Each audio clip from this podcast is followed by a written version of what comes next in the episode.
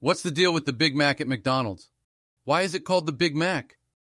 I always thought Mac stood for macaroni and cheese, so a Big Mac should be a big plate of macaroni and cheese.